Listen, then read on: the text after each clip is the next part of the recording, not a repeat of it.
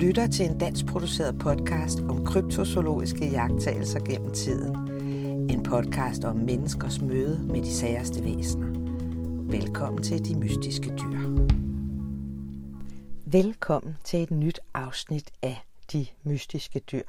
Podcasten om de særste dyr, de uddøde dyr, som stadig viser sig, og podcasten om de dyr, der er så mærkelige, at de færreste kan tro på dem. Det er det, som denne podcast handler om. Nu skal det handle om et moderne fænomen. Vi skal tale om Dogman. Det sindsoprivende, uhyggelige væsen, der lige nu hærger de amerikanske hovedveje.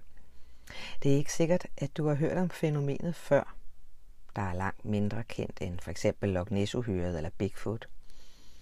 I min søgen efter at undersøge dette sære fænomen, er jeg kommet vidt omkring. For er Dogman nu også så moderne og ny, som de fleste mener?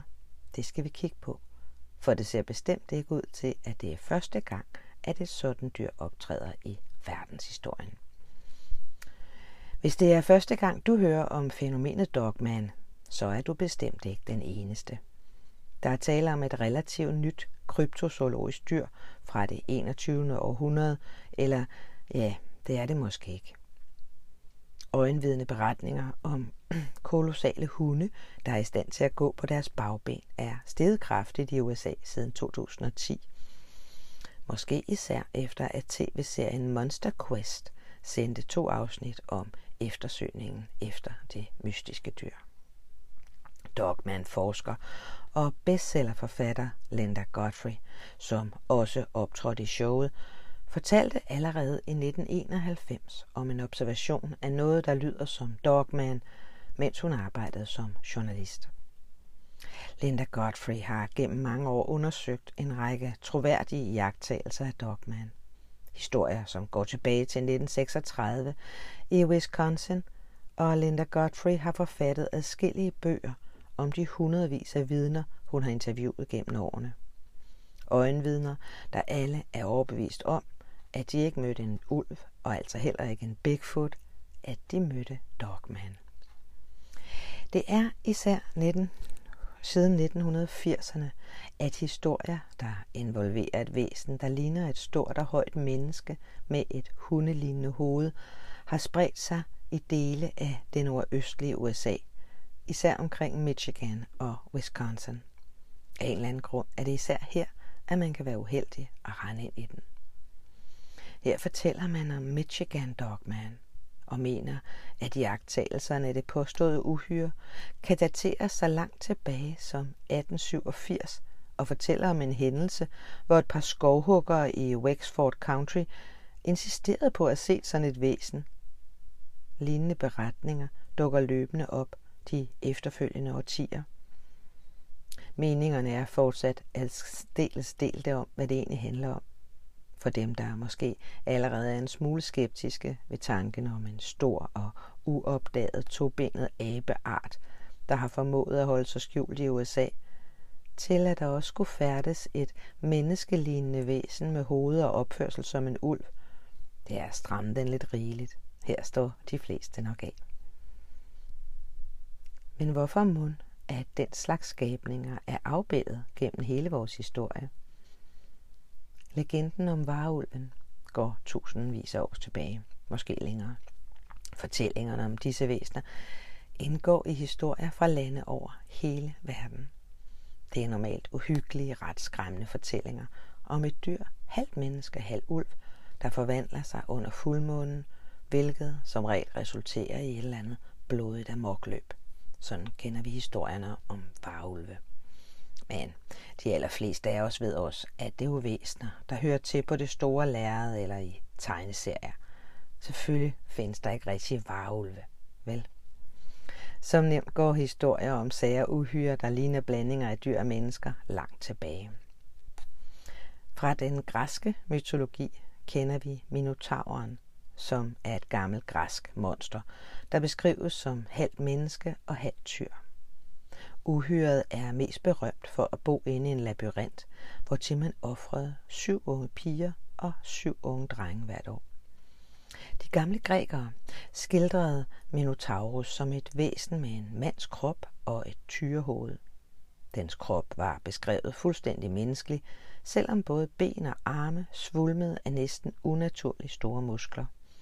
Fra skuldrene og ned blev skikkelsen til en tyr med blåsort pels og skarpe horn, der let kunne overvinde enhver menneskelig udfordrer. Nogle gange blev Minotaurus også afbildet med en tyrehale. I middelalderen var Minotauren kommet mere til at ligne en kentaur. Den blev portrætteret med en tyrekrop, komplet med alle fire ben. Og der, hvor tyrens hals normalt ville starte, begyndte mennesket så. Den misforståelse blev korrigeret, da flere græske tekster blev opdaget og fortalte noget andet. Med tiden er fremstillingen af Minotauren blevet mindre menneskelig og mere tyreagtig. I dag er kun hans muskuløse mave og arme menneskelige, selvom han formår at gå oprejst på de to bageste tyreben. Minotauren er gået over historien som et blodtørstigt monster, der altid var på jagt efter nogen at overfalde. Han dræbte uskyldige, ubevæbnede ofre og ud deres kroppe. Det er en beskrivelse, som vi kender fra athenerne, som havde god grund til at hade Minotaurus, for det var nemlig dem, der blev tvunget til at levere ofrene, deres egne sønner og døtre til uhyret. Hvor stammer den legende så fra? Kong Minos var søn af den græske gud Zeus. På trods af sin æt blev hans autoritet bestridt, da han arvede den minoiske trone.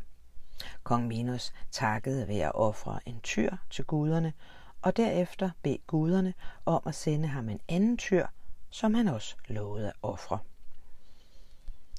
Dybt nede i sine huler på havets bund, så hørte havets gud Poseidon om Minos tilbud og kvitterede ved at sende en udsøgt tyrekald til offringen. Tyren, som blev sendt fra en gud, var naturligvis noget helt særligt, utrolig kraftfuld og smuk. Dens pels var blændende hvid, og dens muskler var som sten. Befolkningen i Minoa, inklusiv kong Minos, blev helt fortryllet af tyren, og Minos besluttede at skåne det prægtige dyr, og så bare slagte det andet i stedet. Da havets gud Poseidon opdagede, at Minos havde brudt sit løfte og ikke offret den tyr, som han selv havde sendt som gave, blev han rasende. Han besluttede sig for at forbande Minos, og han brugte dagevis på at tænke over en forbandelse, der var barsk nok.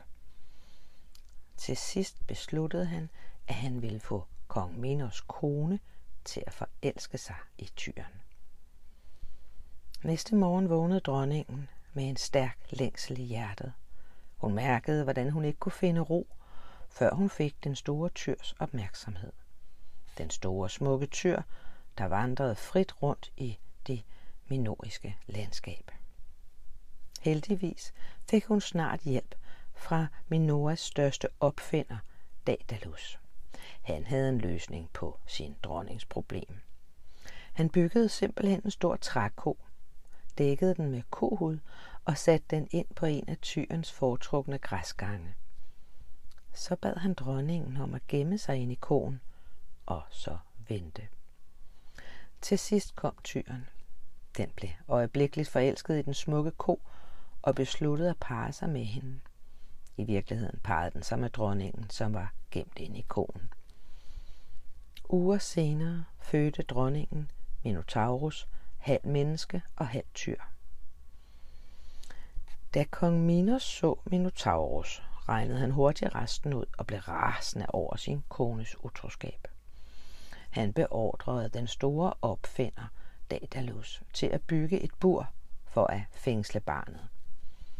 Daedalus kiggede nærmere på det sære barn og forstod, at når barnet blev ældre, ville det være så stærkt, at selv verdens stærkeste bur ikke ville kunne holde det inde. Til gengæld virkede afkommet ikke for kvikt. Derfor besluttede den store opfinder at bygge en kæmpe labyrint for at holde uhyret fanget. Da den var bygget færdig, placerede man Minotauren inde midt i labyrinten som han næppe selv ville kunne finde ud af igen. Senere så førte kong Minos krig mod Athen, og den krig vandt han. Som straf krævede han, at Athen hvert år sendte syv unge drenge og syv unge piger, som alle skulle ofres til uhyret. De unge mennesker blev klædt nøgne, og uden våben blev de sendt ind i labyrinten til Minotaurus. Minotaurus fra den græske mytologi, monstret fra labyrinten, ham med hovedet som en tyr og en menneskekrop, den lyder lidt som den dogman, der nu huserer på de amerikanske hovedveje. Altså bare med ulvehoved og menneskekrop. Men dogman minder også meget om tidligere tiders varulve. Noget, der ligner varulve, dogman og andre lignende skabninger, er kendt og omtalt meget, meget langt tilbage. I lande som Frankrig og Tyskland var troen på den slags skabninger så udbredt i begyndelsen af 1000-tallet, at man gav den et navn. Melancholia canina. Nogle tidlige kristne religiøse figurer bar også hundelignende karakteristika. Den tyske biskop Walter von Speyer skrev om den hellige Kristoffer i det 11. århundrede i sin bog The Life and Passion of St. Christopher the Martyr. Han tilskrev den helliges frygtindgydende udseende, hans hundelignende ansigt. På gamle byzantinske ikoner fremstilles den hellige Kristoffer oftest med et hundehoved. I det gamle Ægypten så ses guden Anubis altid afbildet med en menneskekrop og hoved af en chakal. Han var beskytter af grave og var også den gud, der overvågede mumifikationsprocessen. Der eksisterer også kinesiske legender om et hundefolk, der ligner Ægyptens Anubis. Marco Polos optegnelser fortæller om en hel ø af disse skabninger, der ligner menneskelignende hunde eller ulve, og han fortæller, at han lavede gode handelsaftaler med dem. Samme type dyr, altså ulv, rovdyr med menneskehoved eller omvendt, er for øvrigt afbildet i kunstværker lige fra middelalderlige værker til afbildninger sammen med, som før nævnt, den hellige Kristoffer. Senere fortællinger fra dele af Europa i middelalderen involverer også menneske-hunde-hybrider, nemlig i form af varulve. Lidt mere om varulve senere. Men i 1764 sker der noget meget alvorligt i Chevedon i Frankrig. Siger Chevedon monsteret der noget? La bête du Chevedon? Det er en legar af legendarisk ulvelignende skabning, der har terroriseret provinsen Chauvedon i dag Lozère i det sydlige Frankrig omkring 1764 til 1767. Mange angreb blev indrapporteret, og man mener, at mellem 60 til 100 mennesker skal være blevet dræbt af monstre i den periode. Man er stadig temmelig mystificeret over, hvad i alverden der skete dengang og monsterets sande identitet er reelt stadig ukendt, selvom der er flere teorier i omløb. Historien er så underlig, at den bestemt skal have en omtale med her.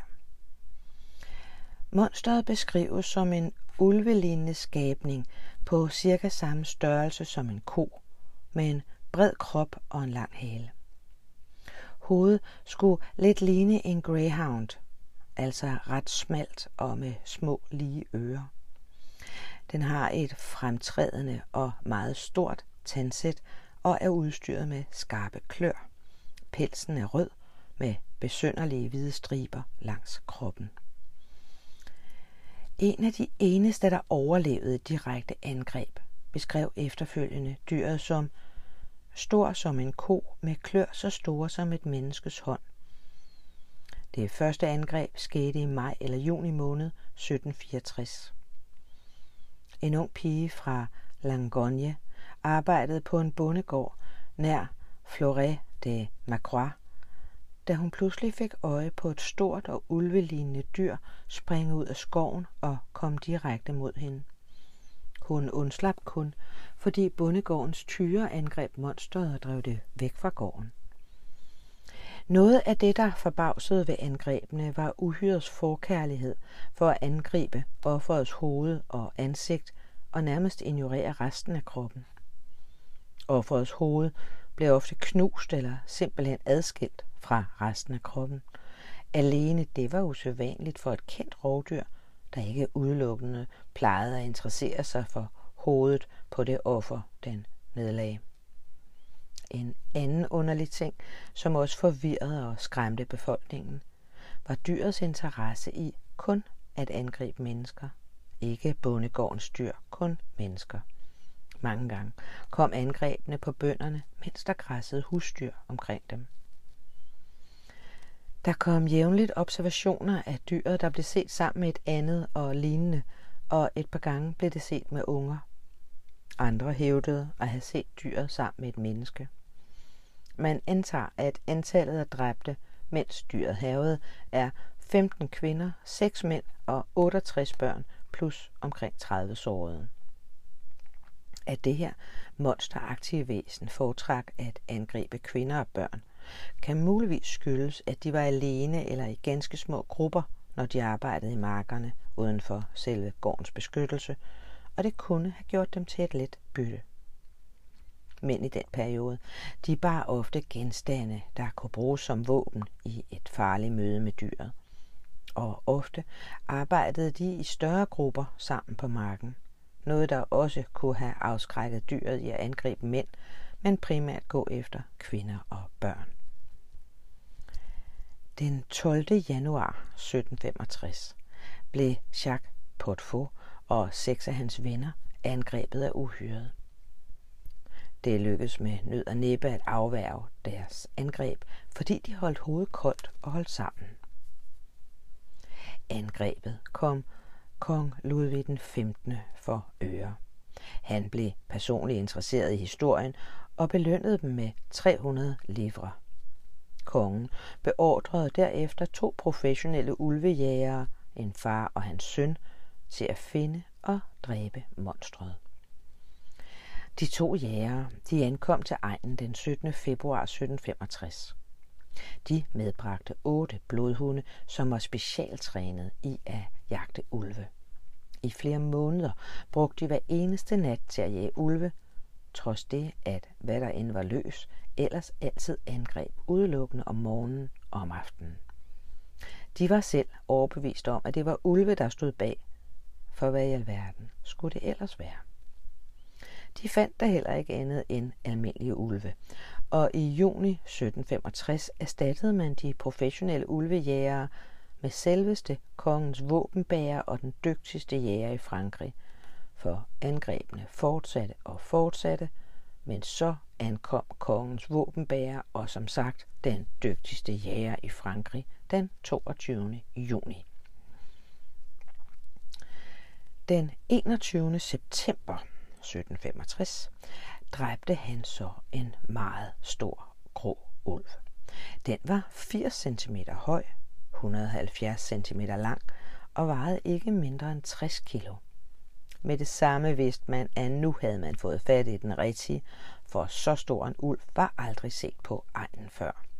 Ulven blev udstoppet og sendt til Versailles, hvor han da også blev modtaget som en helt og blev belønnet med penge, land og titler.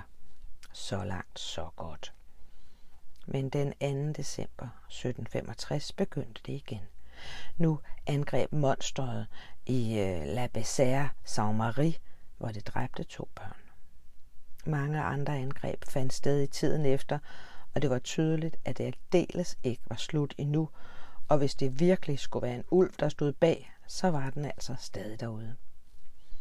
En lokal jæger, Chastel, hyldes i dag for at være den, der om sider stoppede det franske mareridt og blodbad. Han dræbte til synlædende den ægte vare den 19. juni 1767 i La Saint-Duvert. Men der er dog nogen, der tænker og tænkte dengang, at den jagt der gik lidt for let.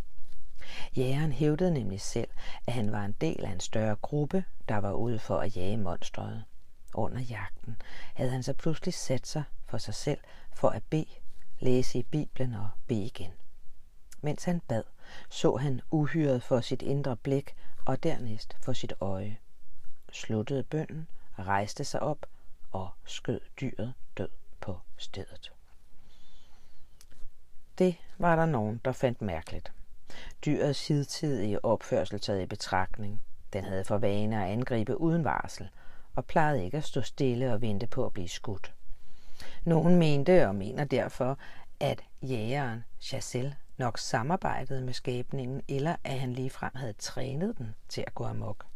Andre mener, at han skød en almindelig ulv den dag, og at det ikke havde noget med ophøret af angrebene at gøre.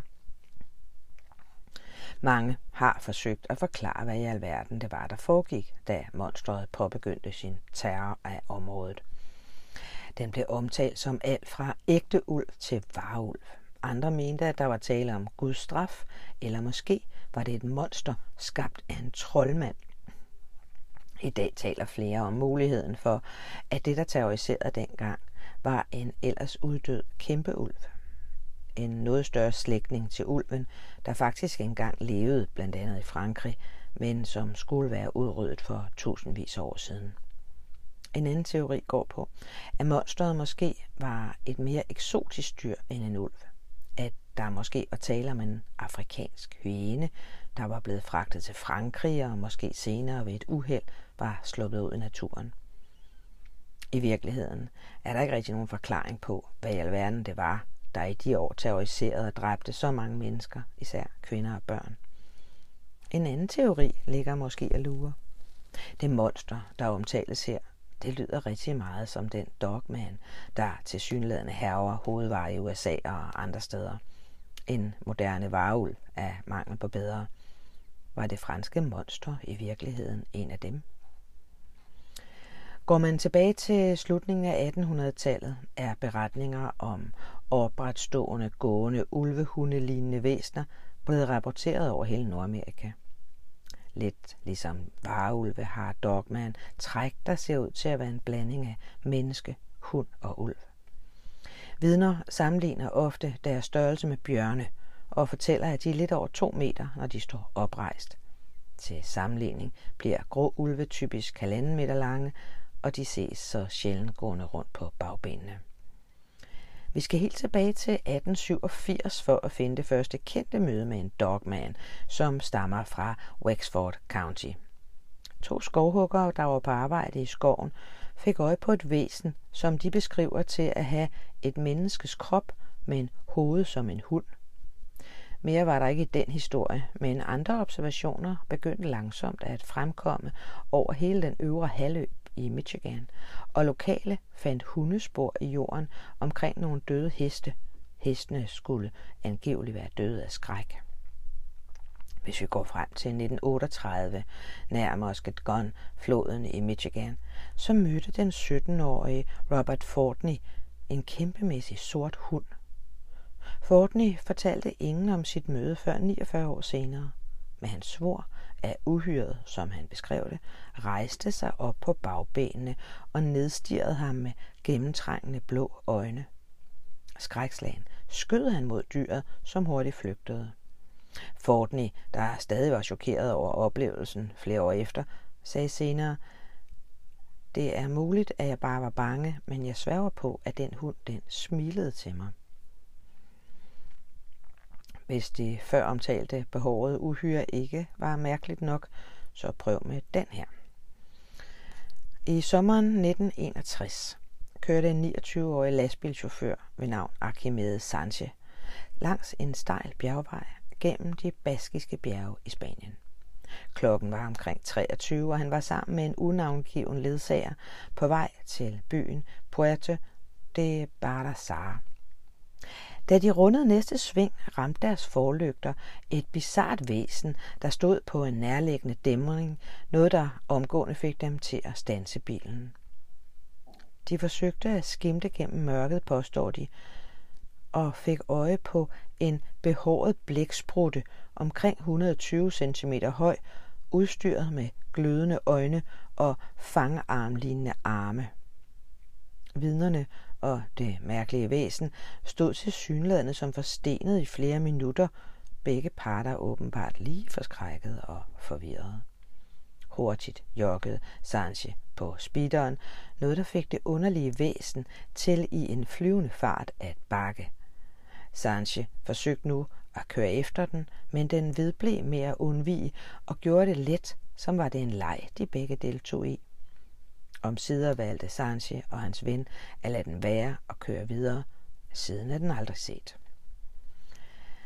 En meget sær beretning om et helt andet slags dyremenneske, eller hvad det var, stammer tilbage fra 1978 i Toronto, Canada.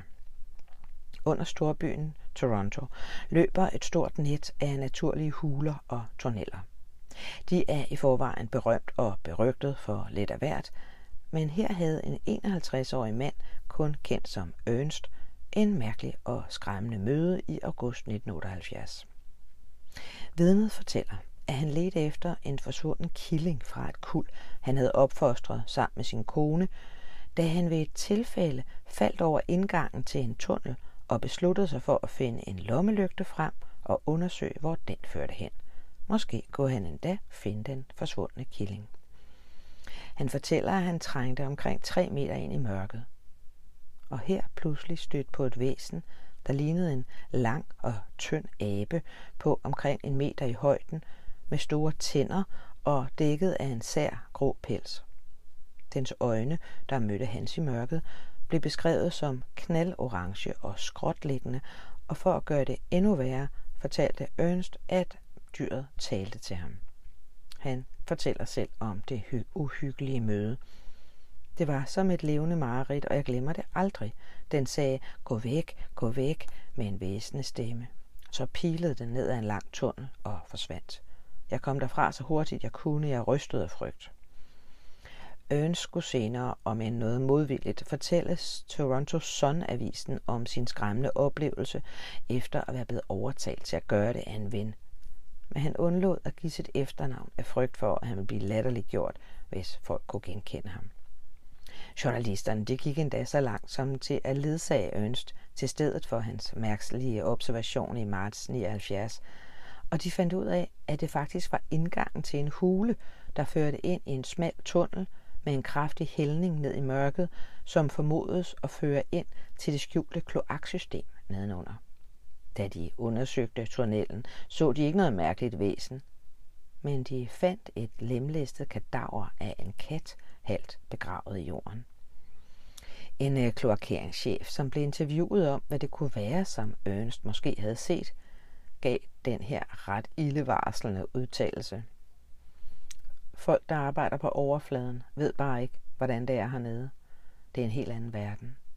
Hvem skulle have troet for nogle år siden, at folk ville bo i kloakker, og alligevel var det, hvad de opdagede i New York for nogle år tilbage. Jeg ved ikke, hvad ham Ernst så dernede. Jeg kan bare fortælle dig én ting. Selv hvis vi kunne komme derned, så ville jeg bestemt ikke have lyst til at gå derned alene. Det såkaldte Garbage Town Tunnel Monster, som det efterfølgende er blevet kaldt, er virkelig bizart, fordi der ikke siden er kommet nogen jagttagelser af den, og det er svært at sige, hvad det pågældende dyr overhovedet kunne være, især i betragtning af, at det angiveligt faktisk talte til Ernst. Med hensyn til vidnet selv, så sagde venner og familie, at han var en ærlig og pålidelig mand, der ikke var tilbøjelig til at digte og overdrive. Journalisterne fra Sun, der interviewede ham, udtalte, at han virkede alvorlig og ærligt bange og temmelig tilbageholdende med at fortælle sin historie på det tidspunkt. Så hvad mødte han dernede, hvis overhovedet noget? Vi finder nok aldrig ud af det. Næste gang, så skal vi se nærmere på nutidens møder med Dogman og dem, der ligner. For det er muligt, at den gode gamle varulv er væk, og der løber sikkert heller ikke menneskespisende ulve rundt i Frankrig mere, men Dogman – han er til synlædende kommet for at blive. På genhør i næste uge, hvor Dogman og hans venner stadig herver. I næste uge skal det handle om nutidens møder med det uhyggelige væsen. Tak fordi du lyttede med i dag. Du har lyttet til podcasten De Mystiske Dyr. En dansk produceret podcast om kryptozoologiske mysterier gennem tiden. Skabt og fortalt af Michael Rosenkilde. Musik Karl Frøkær Jensen. Håber, at du har lyst til at lytte med igen næste gang.